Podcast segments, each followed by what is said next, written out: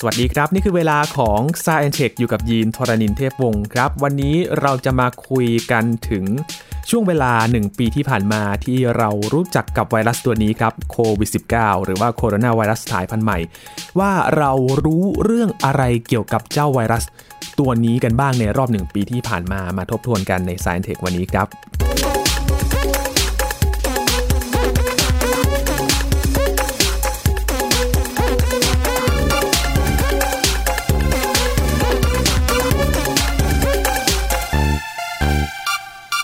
หนึ่งปีที่เราใช้ชีวิตอยู่ร่วมกับไวรัสโควิด -19 นะครับ ที่ตอนนี้เราก็ยังคงต้องเฝ้าระวังกันต่อ สถานการณ์โลกก็ไม่ค่อยน่าจะไว้ใจสักเท่าไหร่นะครับ กลับไปกลับมา มีสถานการณ์ที่รุนแรงไปผ่อนคลายบ้าง กลับมาล็อกดาวน์ซ้ำแล้วซ้ำอีกนะครับ ตอนนี้ก็ยังไม่คลี่คลายนัก แม้แต่ในประเทศไทยเองที่ก็มีการระบาดระลอกใหม่ที่ทางสบคใช้คำนี้นะครับว่าเป็นการระบาดระลอกใหม่หนึ่งปีแล้วนะครับเรารู้จักอะไรเกี่ยวกับไวรัสนี้บ้างวันนี้คุยกับอาจารย์พงศกรสายเพชรนะครับ สวัสดีครับอาจารย์ครับ สวัสดีครับคุณยีนครับ สวัสดีครับท่านผู้ฟังครับ ได้เวลามาทบทวนกันแล้วล่ะครับอาจารย์หนึ่งปีที่ผ่านมา เรารู้จักอะไรกับมันมาก เพราะตอนเราเจอใหม่ ๆ เราก็คุยกันนะครับ ว่าทิศทางที่เราจะรู้จากไวรัสโคโรนาสายพันธุ์ใหม่ หรือว่าโควิด -19 เนี่ยมันมีทิศทางอะไรกัน และตอนนี้เนี่ยทิศทางที่วางไว้เนี่ยเรารู้อะไรกันบ้างแล้วนะครับอาจารย์ โอ้ครับ นับว่าเป็นโรคและไวรัสที่ได้รับการศึกษามาก ๆเลยนะครับ ที่ผ่านมาในหนึ่งปีมี ผลงานตีพิมพ์ เรื่องนี้เป็นหมื่นหลายหมื่นฉบับนะดังนั้นเราก็รู้เรื่องเกี่ยวกับตัวไวรัสเนี่ยเยอะขึ้นมามากจากหนึ่งปีที่ผ่านมานะครับครับโดยเฉพาะแบบว่าข้อมูลทางพันธุกรรมทั้งหลายของมันสายพันธุ์ทั้งหลายที่ค่อยๆ เปลี่ยนไปของมันนะครับ แล้วก็เนื่องจากเรารู้จักมันมากขึ้นเราก็เริ่มรู้จักว่าจะต่อสู้กับมันอย่างไร ก็มีความรู้ด้านนั้นมากขึ้น โดยเฉพาะการสร้างวัคซีนต่างๆนะครับ แล้วก็มีการวิจัยเรื่องการรักษาเพิ่มเติม แต่ทั้งนี้ทั้งนั้น สถานการณ์ก็ยังยังแย่อยู่นะครับ คือการระบาดมันก็ระบาดเป็นเป็นหลายระลอกนะครับ คือจริงๆไอ้การระบาดหลายๆระลอกเนี่ยมันเป็นสิ่งที่คาดการได้อยู่แล้ว เพราะว่าเราเห็นในในการระบาดของโรคทางเดินหายใจเนี่ยมาหลายๆโรคแล้ว แล้วก็หลาย ๆ ตั้งแต่เป็นร้อยปีที่ผ่านมาก็เห็นแล้วนะครับ ก็คือทุกคนคาดอยู่แล้วว่าพอช่วงหน้าหนาวอะไรอย่างเงี้ยมันก็จะมีการระบาดเยอะขึ้นแต่ว่าเราก็ มักจะไม่ค่อยเรียนรู้จากประวัติศาสตร์เพราะฉะนั้นมนุษยชาติก็เลยมีปัญหาเดิมอีกแล้วนะก็คือในช่วงหน้าหนาวที่ผ่านมามันก็แพร่เต็มไปหมดเลย แล้วก็ใหญ่กว่าระลอกแรกนะ ยกเว้นอย่างในประเทศที่เขาควบคุมดีๆ มาก ๆ ไม่ประมาทก็จะรอดไปอย่างจีนอย่างไต้หวันเนี่ยอะไรเงี้ยครับ ดีนะครับ อย่างสิงคโปร์เนี่ยเขามีระบาด เขาไม่ค่อยประมาทเพราะฉะนั้นมันก็เขาควบคุมที่แบบว่าปริมาณผู้ป่วยมีอยู่ในระดับต่ำๆมาเรื่อยๆนะครับนะอย่างในประเทศยุโรปและสหรัฐเนี่ยเป็นเห็นผลอย่างรุนแรงเลยนะอย่างสหรัฐนี่ก็นำโด่งไปเลย คือทั้งโลกเนี่ยมีติดเชื้อเนี่ยประมาณ 90 ล้านแล้วนะแต่ว่าสหรัฐกินเข้าไป 20 กว่าล้านนะครับเป็นประเทศซึ่งนำโด่งเลย แล้วก็ลองมาก็อินเดีย อินเดียก็สิบล้าน บราซิลก็ 8 ล้านรัสเซีย 3 ล้าน อังกฤษ 3 ล้านอย่างเงี้ยนี่คือจำนวนเคส มันทำให้ประเทศอย่างประเทศเราประเทศไทยนี่ดู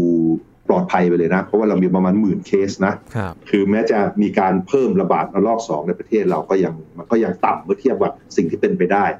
การตายตอนนี้ทั้งโลกตายไปเกือบเกือบสองล้านแล้วหนึ่งจุดเก้าล้านนะ ก็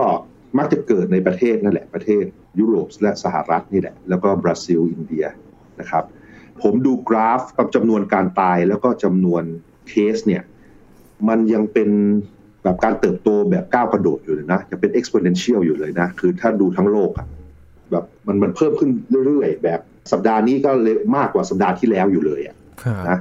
คืออันนี้สิ่งที่เราต้องพยายามทำทั้งโลกเนี่ยก็คือต้องทำให้อัตราการเพิ่มมันลดลงลดลงลดลง แต่ว่าตอนนี้อย่างในสหรัฐเนี่ยยังไม่มีทีท่าเลย ก็ก่อนที่มันจะเริ่มลดลงเราคงเห็นคนป่วยและคนตายเพิ่มอีกเยอะเลย อาจจะประมาณ อีกสัก 30%ของปริมาณที่มีอยู่ตอนนี้ด้วยซ้ำก็คือคนอาจจะตายทั้งโลกอีกสักล้านอะไรเงี้ยก่อนที่มันจะเริ่มลง ก็ทำไงได้นะ มันเป็นสิ่งที่ต้องช่วยๆกันทำแล้วก็บางทีบางแห่งมาตรการมันไม่เหมาะสมอะไรเงี้ยก็ทำให้อัตราการตายอัตราการติดโรคมันสูงนะครับกลับมาที่ประเทศไทย ประเทศไทยก็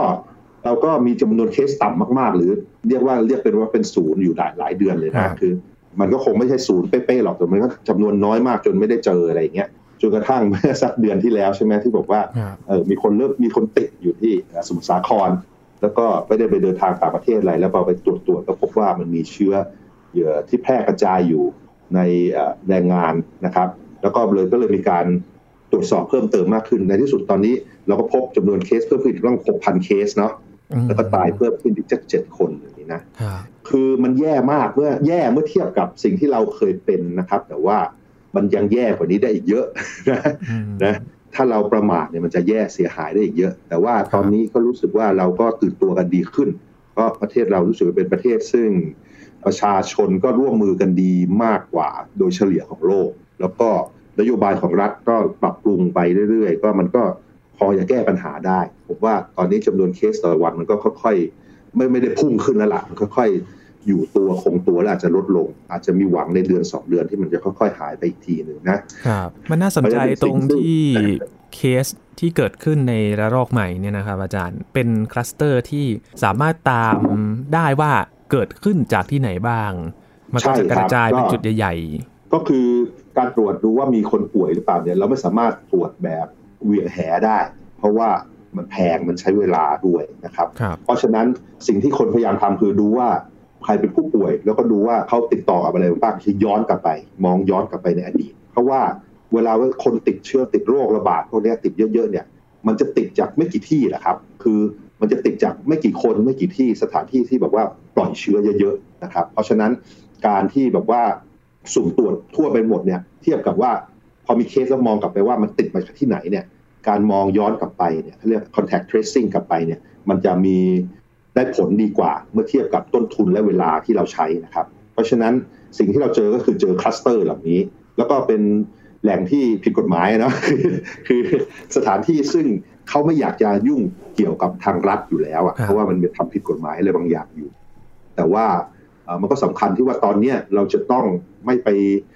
ไม่ต้องมาคับใช้กฎหมายเลยต่าง ๆ คือตอนนี้ต้องรักษาคนให้หายก่อนนะแล้วก็ใช้งบประมาณนี่แหละ ต้องรักษาเขาคือไอ้ไอเดียที่ว่า ใครทำผิดกฎหมายแล้วต้องจ่ายเองเนี่ยจะเป็นไอเดียซึ่งไม่ดี เพราะว่าคนเขาจะยิ่งหนีแล้วก็จะหาไม่เจอ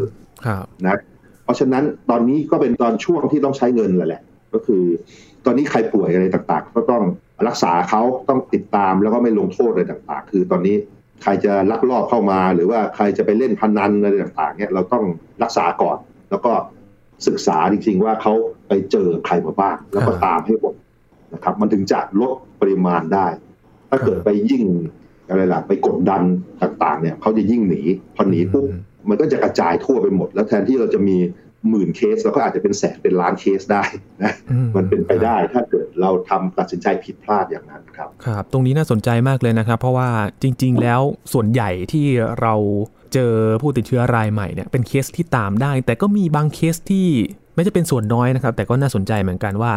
เป็นเคสที่ไม่ทราบที่มาว่าติดเชื้อจากที่ไหนนี่แหละครับอาจารย์ อันนี้ก็ต้องแปลว่ามันมีเชื้อเดินกระจายอยู่โดยโดยคนไม่รู้ครับ เพราะว่าจริงๆไอ้โควิด เนี่ยข้อเสียของมันมันเป็นเป็นแค่ข้อดีและข้อเสียคือ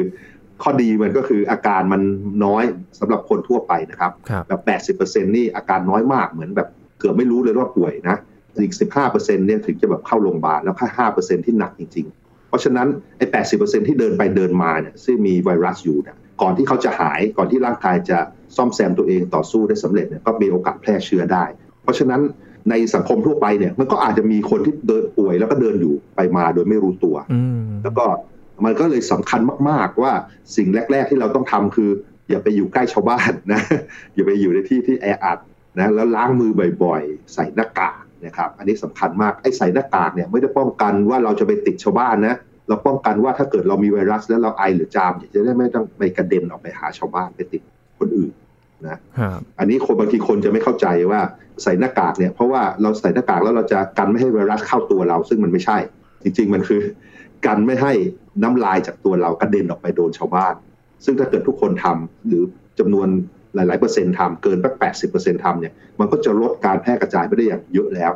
มันก็ทำให้ไวรัสที่แบบเราไม่รู้ว่าติดมาอย่างไหนเนี่ย มันก็หายไป เพราะว่ามันอยู่ในตัวคนอาจจะอยู่สักสัปดาห์สองสัปดาห์ก็ถูกทำลาย คนนั้นก็แพร่เชื้อต่อไม่ได้แล้วดังนั้นสิ่งที่ไอ้โซเชียลดิส a ทนซิ่งใส่หน้ากากล้างมือเนี่ยเป็นสิ่งสำคัญที่สุดที่เราต้องทำตอนนี้ครับครับหลังๆเนี่ยเราไม่ได้พูดถึงเรื่องนี้กันมากนะก็คืออาการครับอาจารย์ จริง ๆ แล้วตอนนี้เนี่ย เท่าที่รวบรวมกันมาตั้งแต่เจอโรคจนถึงปัจจุบันเนี่ยสรุปแล้วอาการของโควิด -19 เนี่ยเป็นอย่างไรบ้างครับอาจารย์ อาการส่วนใหญ่มันจะอาการน้อยมากเหมือนไข้หวัด อาจจะมีไข้เล็กน้อย แล้วก็ปวดหัวเหนื่อยนะนิดๆหน่อยๆ นี่คือเป็นแปดสิบเปอร์เซ็นของคนเลยนะคือก็อาจจะคิดว่าเป็นไข้หวัดหรือหวัดธรรมดา หรืออาจจะแบบคิดว่านอนน้อยอะไรด้วยซ้ำนะพวกที่มีอาการเนี่ยคือเชื้อมันเข้าไปติดต่อแล้วก็เริ่มลงไปในที่ปอด มันจะเริ่มกระตุ้นภูมิคุ้มกันต่างๆ แล้วก็จะมีอาการหนักขึ้นเรื่อยๆ พวกนี้เนี่ยก็จะมีอาการปอดอักเสบเลยนะครับ ถ้าเกิดไปส่องเอ็กซเรย์อะไรต่างๆ เราจะเห็นว่าสีของปอดมันเปลี่ยนไป มีถุงน้ำมีอะไรต่างๆ มีเซลล์เม็ดเลือดขาวอะไรต่างๆ มาต่อสู้กับเชื้อโรคแถวนั้นอะเพราะฉะนั้นมันจะเห็นได้ชัดแล้วก็ปอดอักเสบหายใจยาก พวกนี้ต้องเข้าอยู่ในโรงพยาบาลก็ต้องได้รับการสังเกตการจากแพทย์และพยาบาลว่าต้องให้ออกซิเจนอะไรหรือเปล่า แล้วก็ในกรณีน้อยมากๆ ประมาณ 5 ไม่ถึง5%เนี่ยต้องเข้า ICU เลยหายใจไม่ได้ปอดไม่ทำงาน คือน้ำท่วมปอดเยอะมาก อันนั้นก็คือพวกที่จะตายตายที่จะตายจากพวกนี้ครับ ไม่กี่เปอร์เซ็นต์นี่แหละนะอาการมันประเมินประมาณนี้ครับเพราะมันจริง ๆ มันคือ เชื้อโรคที่ประเภทที่เกี่ยวกับระบบทางเดินหายใจซึ่งปกติจะเป็นการติดต่อระบบทางเดินหายใจตอนบนด้วยโดยเฉพาะเคสหนักๆเท่านั้นที่มันลงที่ปอดครับอืมแล้วก็มี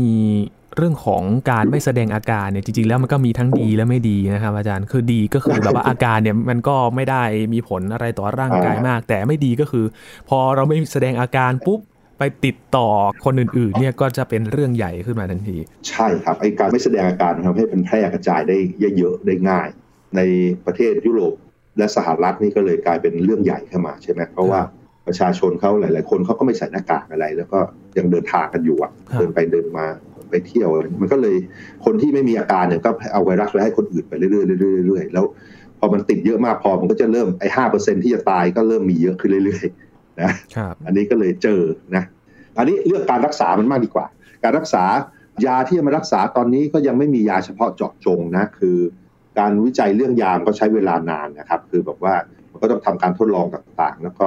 มีการ clinical trial อะ คือเช็คดูกับกลุ่มคนไปเรื่อยๆว่ามันมันใช้ได้ผลจริงหรือเปล่ามี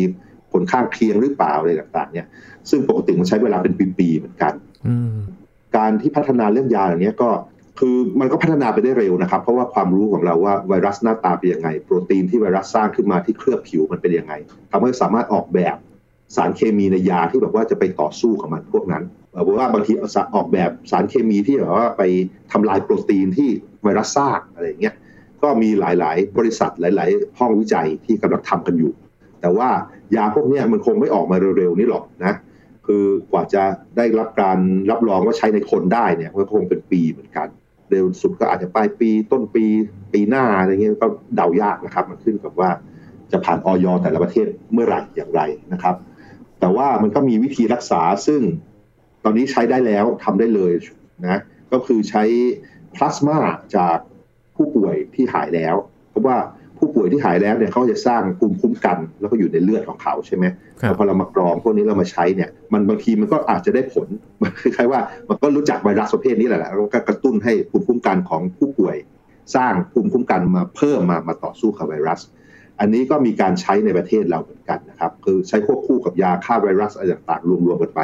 ซึ่งมันดูมันจะได้ผลดี แล้วก็ใช้ตอนที่ผู้ป่วยยังไม่มีอาการหนัก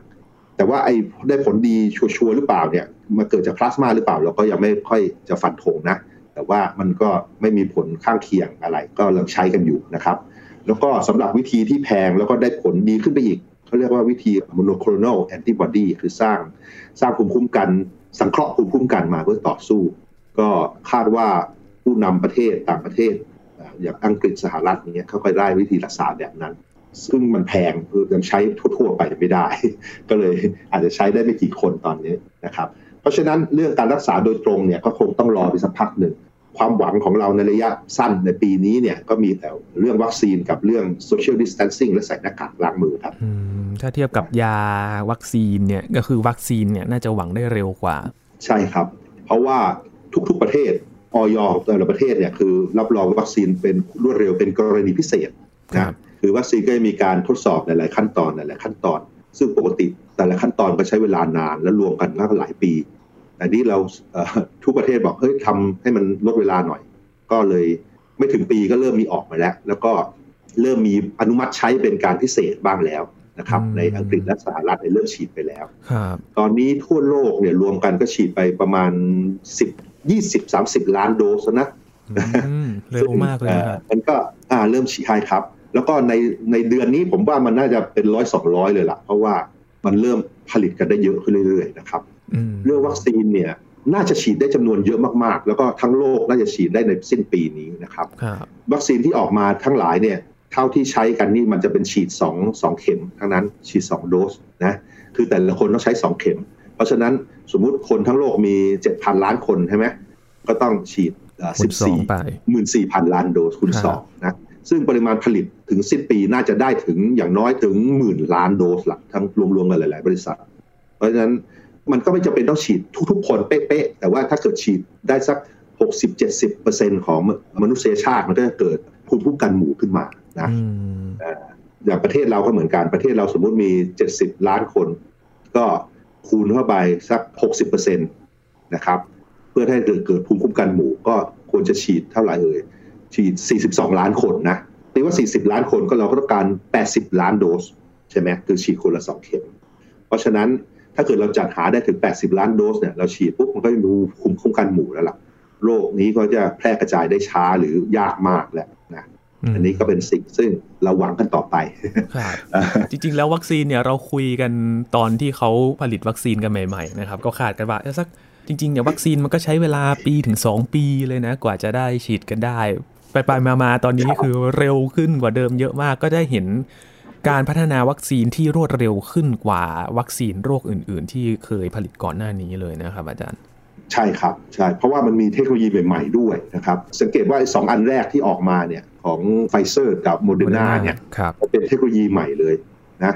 สองอันนี้ใช้เขาเรียก mRNA คือ mRNA มันเป็นสารเคมีที่เราฉีดเข้าไปในร่างกายของเรา มันจะไปบอกเซลล์ของเราให้สร้างโปรตีนมาจัดการกับไวรัสนะคือถ้าเกิดไปเรียนรู้ด้านเรื่องด้านพันธุกรรมอะไรต่างนะครับ ว่า DNA เซลล์ RNA ทำงานยังไงเนี่ยก็จะเข้าใจเรื่องนี้ได้ลึกซึ้งมากขึ้น แต่ว่าที่สำคัญคือมันเป็นเทคโนโลยีใหม่ที่บอกว่าอยู่ๆเราบอกให้เซลล์เราสร้างสิ่งที่เราต้องการขึ้นมา ซึ่งอันนี้มันเป็น เทคโนโลยีเริ่มต้น อันนี้อาจจะเป็นอันแรกของเทคโนโลยีอันนี้ที่บอกว่าในอนาคตนอกจากจะสร้างแค่ไอโปรตีนเพื่อต่อสู้กับไวรัสนี้ใช่ไหมในอนาคตเราอาจจะให้มันสร้างนู่นสร้างนี่ได้อีกเยอะแยะเลย อาจจะเป็นยารักษาโรคอื่นๆได้อีกเยอะมากๆ หรือว่าอาจจะเป็นวัคซีนของโรคอื่นๆได้อีกเยอะเลย อันนี้มันเป็นเทคโนโลยีใหม่ซึ่งน่าสนใจใน 10 ปีต่อไปน่าจะมีผลิตภัณฑ์ต่างๆ และความรู้ที่เพิ่มเติมและชีวิต เราน่าจะดีขึ้นอีกเยอะเลยจากเทคโนโลยีนี้นะครับนะต่อไปก็มีเทคโนโลยีที่แบบว่าก็ใหม่เหมือนกัน แต่ว่ายังไม่ได้ไม่สุดยอดเหมือนไอ้ mRNA นะคือเทคโนโลยีที่แบบว่าเราเอาข้อมูลนี่แหละ แต่ใส่เข้าไปในไวรัสไวรัสที่แบบว่าที่มันอยู่ในลิง แล้วก็ไม่ได้มีผลอะไรกับร่างกายเรา คือให้มันเป็นตัวพาหะนำข้อมูลใส่เข้าไป อันนี้ก็เป็นเทคโนโลยีของ a s t r a z เซ e c a เนาะ ที่บอกว่าเรากำลังจะผลิตนี่แหละ คือจริง ๆ ตอนนี้บริษัทในประเทศไทยสยามไบโอไซเอนซ์นี่ก็เริ่มผลิตแล้วนะ เริ่มผลิตวัคซีนจากออกซฟอร์ดแอสตราเซเนกาแล้ว แต่ว่าผลิตแต่ละรอบเนี่ยก็ต้องมีการควบคุมคุณภาพอะไรต่างๆ มันต้องใช้เวลาหน่อยนะครับ ผมได้ข่าวมาคือ 120 วันมั้งต่อรอบนะก็มันก็เหลื่อมๆกันไปผลิตไปเรื่อยๆ หลายๆหลายๆรอบหลายๆรอบหลายๆรอบ แต่ละรอบก็ไปเช็คคุณภาพอะไรต่างๆอะไรเงี้ยแล้วก็คาดว่าอีกไม่กี่เดือนก็อาจจะ ผ่านคุณภาพอะไรทุกอย่างก็น่าจะเริ่มฉีดอะไรได้เนาะเราอันนี้เราผลิตได้เองเยอะเลยเป็นหลายหลายหลายสิบล้านโดสนะ แล้วก็ราคาถูกด้วยที่สำคัญ อันนี้อาจจะเป็นสาเหตุสำคัญที่ว่าทำไมรัฐบาลถึงมองตรงนี้ซะเยอะนะครับเพราะได้รับการถ่ายทอดมาแล้วก็มาผลิตในประเทศด้วยเองใช่ แล้วเราเราจะเราจะตั้งผลิตแบบ supply ให้ที่อื่นๆในโลกได้ด้วยนะก็น่าจะช่วยเหลือชาวโลกได้ด้วย แล้วก็อันแรกที่เราจะได้ฉีดมาจากเมืองจีนนะ คือซีโนแวคซีโนแวคเนี่ยคือเป็นพวกเชื้อตายผมเข้าใจว่าอย่างนั้นนะครับ ก็อาจจะได้เริ่มฉีดเดือนกุมภานี่แหละ ก็บางส่วนก่อน อาจจะเข้ามาไม่กี่แสน ถึงปามีนาจะถึงหลักล้านโดสก็อาจจะฉีดคนได้ลักห้าแสนคนอะไรเงี้ยพอสักห้าแสนคนในสองเดือนข้างหน้า ก็คงจะต้องไปใช้กับคนที่เสี่ยงมากๆ คนเสี่ยงมากๆก็คือคนที่เจอโรคบ่อยๆ เยอะๆนี่แหละก็คือ บุคลากรทางการแพทย์นะครับ แล้วก็อาจจะแบบคนที่ติดต่อกับ ผู้คนเยอะกับสาธารณะเยอะ จริง ๆ ก็มีมีโจ๊กว่าจริง ๆ เราก็ฉีดให้คนในบอร์ดให้หมดเลย มันก็แพร่ได้น้อย อันนี้ก็เป็นจริงนะคือจริงๆมันเป็นตลกฟังดูตลกใช่ไหมครับแต่ว่าคือเราต้องมองดูว่าใครเป็นคนผู้แพร่เชื้อ แล้วเราก็ฉีดเขาให้เขาให้หมดครับนะอืมอ่าไม่ต้องห่วงคือมันมีบริษัทวัคซีนอีกเยอะมาก แล้วก็ครึ่งปีเนี่ยมีผลิตได้มหาศาลเลย เพราะฉะนั้นเราไม่น่าขาดแคลนวัคซีนหรอกนะก็ค่อยๆอยู่ใช้ชีวิตระมัดระวังไปสักพักหนึ่งก่อนเนี่ย แล้วก็ทุกคนเราก็จะได้ฉีดในที่สุดนะครับครับแต่หลาย ๆ คนก็ห่วงเรื่องผลข้างเคียงของวัคซีนเหมือนกันนะครับ อาจารย์จริง ๆ แล้วถ้ามองในแง่ของกระบวนการผลิตวัคซีนเนี่ยจะมีการปรับปรุงและพัฒนาต่อไปอย่างไรครับก็นั่นแหละครับก็คือเราต้องเรามีข้อมูลก่อนว่ามันมันมีผลข้างเคียงอย่างไรบ้างนะครับ แล้วก็มีการแพ้อะไรต่างๆ คือไอ้พวก mRNA นี่รู้สึกว่ามีการแพ้ในผู้ที่เคยแพ้อะไรบางอย่างมาแล้ว อย่างรุนแรงนะครับ ที่แบบว่าถ้าเกิดสมมติเขาแพ้ถั่วลิสงอะไรนะในฝรั่งเขาแพ้ถั่วลิสงมากกว่าเราเยอะเนี่ย บางคนเขาก็แพ้ไอ้ในนี้ด้วย แต่ว่ามันก็ไม่ยังยังไม่มีการรายงานว่าตายจากการแพ้พวกนี้ ถ้าที่ฉีดมานะครับ หลายสิบเป็นสิบล้านคนเนี่ย ก็มีคนที่แบบมีอาการแพ้เนี่ยก็หลักหลักสิบไม่กี่คนนะ น้อยมาก แล้วก็ยังไม่มีเคส confirm ว่าเสียชีวิตจากวัคซีนนะครับครับส่วนอาการอาการส่วนใหญ่ก็ ฉีดแล้วก็เหมือนกับว่าปวดเมื่อย หรือว่ารู้สึกป่วยๆเป็นะเป็นไข้อะครับนะครับ จากคนที่ฉีดแล้วเขาบอกว่ารู้สึกยังไง พอสักพักหนึ่งมันก็หายไป ก็เหมือนแบบว่าเหมือนกับฉีดวัคซีนไข้หวัดใหญ่ แต่ว่าอาจจะมีอาการมากกว่าหน่อยนึงนะครับ แล้วก็ความเสี่ยงเนี่ย ผมว่ามันเสี่ยงน้อยกว่าการที่แบบว่าเราจะได้รับผลเสียจากโควิด -19 แล้วก็อาจจะเสี่ยงน้อยกว่าการเดินข้ามถนนด้วยซ้ำเพราะฉะนั้นมันก็น่าจะฉีดครับ มันจะเป็นการลดความเสี่ยงแล้วก็ทำให้ ความเสียหายทั้งหลายทั้งชีวิตและเศรษฐกิจของโลกเนี่ยมันดีขึ้นครับ เป็นความหวังครับได้อยู่ แล้วก็เป็นความหวังไม่ต้องห่วงกังวลมากเกินไป ใช่ครับ อ่าครับมีอีกอันหนึ่งที่คนเขาพูดกันเยอะๆ คือเรื่องกลายพันธุ์เนาะใช่มีครับสายสายพันธุ์สายพันธุ์จากอังกฤษจากแอฟริกาใต้อะไรต่างๆ ก็คือมันเป็นธรรมชาติของไวรัสอยู่แล้วนะครับ ไวรัสมันก็สารพันธุกรรมมันก็ค่อยๆเปลี่ยนไปเปลี่ยนไป ที่เราต้องกังวลและเดี๋ยวเตรียมดูก็คือไอ้เปลี่ยนไปแล้วมันมีผลอะไรขึ้นมาบ้างอืมเพราะว่า อย่างที่อังกฤษและแอฟริกาใต้เนี่ยก็มีนักวิจัยสงสัยว่ามันแพร่ได้ดีขึ้น มันอาจจะทำให้ติดติดต่อกับเซลล์เรา ไวรัสเข้ามาต่อกับเซลล์เราได้ง่ายขึ้นนะครับ แต่ว่าทั้งนี้ทั้งนั้นพอเช็คดูกับไอ้วัคซีนที่เรามีอยู่เนี่ยมันจะต่อสู้กับไอ้นี่ได้ไหม ก็ดูเหมือนว่าจะได้นะครับ เพราะว่ามีนักวิจัยไปเช็คดูว่าไอ้ส่วนที่วัคซีนสร้างภูมิคุ้มกัน และภูมิคุ้มกันไปดูส่วนไหนในไวรัสเนี่ย มันยังไม่มีการเปลี่ยนแปลงในไวรัสพันธุ์ต่าง ๆ เหล่านี้ นะครับ ก็คือรูปรูปทรงโดยทั่วไปของมันหน้าตาของมันไม่ได้เปลี่ยนไปเยอะมากมาย เพราะฉะนั้นครับวัคซีนยังน่าจะใช้งานได้อยู่ แล้วก็มันมันเป็นเรื่องปกติไม่ต้องไม่ต้องกังวล คือต้องสู้กันต่อไปเรื่อยๆนะครับครับ ถ้าอย่างมากคือถ้าเกิดมันเปลี่ยนไปเยอะพอ เราก็อาจจะต้องสร้างวัคซีนเพิ่มเติมขึ้นมามามาเสริมนะครับ ในในอนาคตนะครับครับ อาจารย์ครับอีกอย่างหนึ่งครับ กรณีที่มีการติดต่อของไวรัส เป็นทอดๆต่อไป และจะสังเกตได้ว่ามีเคสอย่างที่แรงงานข้ามชาติของสมุทรสาครที่ติดเชื้อ แต่ว่าหายได้เองครับอาจารย์ อันนี้เนี่ยเกิดจากอะไรครับ ประสิทธิภาพของไวรัสเอ่อมันลดลงเหรอครับเออไม่ครับเพราะว่ามันมันจริง ๆ มันคือคนส่วนใหญ่มันภูมิคุ้มกันแข็งแรงดีอยู่แล้วครับครับ คือมันสามารถต่อสู้กับไอ้ไวรัสพวกนี้ได้อยู่แล้วนะครับ เพราะฉะนั้นที่บอกว่า 80%เนี่ยที่มีอาการน้อยๆเนี่ยแปลว่า ภูมิคุ้มกันของเราต่อสู้กับโรคนี้ได้ ต่อสู้เป็นนะครับ เพราะฉะนั้นก็เลยหายเองได้เหมือนกันอืมนะเออคือจริงๆถ้านอนพักผ่อนปุ๊บบางทีมันก็หายอะครับ มันก็เป็นครับไข้หวัดประเภทหนึ่งได้เหมือนกันนะแล้วอีกอย่างหนึ่งไอ้โรคหวัดโรคอะไรต่างๆเนี่ยมีการวิจัยเพิ่มเหมือนกันคือหวัดหลาย ๆ ประเภทมันเกิดจากไวรัสตระกูลโคโรนาเหมือนกันตระกูลที่มีหนามๆเนี่ย แล้วปรากฏว่า ไอ้ภูมิคุ้มกันที่เราสร้างเพื่อต่อสู้กับโรคพวกนั้นโรคหวัดหวัดพวกนั้นรู้สึกว่ามันก็สามารถสู้ได้บ้างกับ โควิดเหมือนกันอืมโควิด -19 เหมือนกัน เพราะฉะนั้นเราก็พอร่างกายเราพอจะรู้พอสมควรนะต่อสู้กับมันยังไง ในกรณีบางคนเท่านั้นคือ20%ที่แบบว่าร่างกายมันไม่รู้จะสู้ยังไง แล้วก็เลยต้องเข้าโรงพยาบาลรักษาอย่างจริงจังครับครับแต่ส่วนคนส่วนใหญ่เนี่ยต่อสู้กับมันได้ไม่เป็นอะไรครับอืมอืมนี่คือหนึ่งเออปีที่เกิดขึ้นเกี่ยวกับไวรัสตัวนี้นะครับ แต่ว่าก็คงยังไม่จบแค่นี้นะครับ แต่ก็อยากจะหวังเหมือนกันนะครับว่า น่าจะถึงเวลาที่เราได้คุยเรื่องของตอนจบของไวรัสโควิด -19 เร็วๆเหมือนกันนะครับอาจารย์หวังว่าต่อปลายปีนะครับครับ แต่ว่าเราก็ต้องอยู่กันต่อไปแล้วก็ปรับตัวให้เข้ากับสถานการณ์ตอนนี้นะครับ ก็ขอให้สุขภาพแข็งแรง แล้วก็ปลอดจากโรคนี้โดยเร็วนะครับ วันนี้ขอบคุณอาจารย์วงศกรมาก ๆ เลยครับ ยินดีครับ สวัสดีครับ ครับ นี่คือ Science Tech นะครับคุณผู้ฟังติดตามรายการกันได้ที่ www.thaipbspodcast.com รวมถึงพอดแคสต์ช่องทางต่าง ๆ ที่คุณกำลังรับฟังอยู่นะครับ ถ้าอยากรู้เรื่องอะไรที่เกี่ยวข้องกับวิทยาศาสตร์และเทคโนโลยีครับไปที่ Facebook Fanpage Thai PBS Podcast ส่งคำถามมาหาเรากันได้กับรายการ Science Tech นะครับ ช่วงนี้ยีนทรณินเทพวงศ์พร้อมกับอาจารย์พงศกรสายเพชรลาไปก่อนนะครับสวัสดีครับ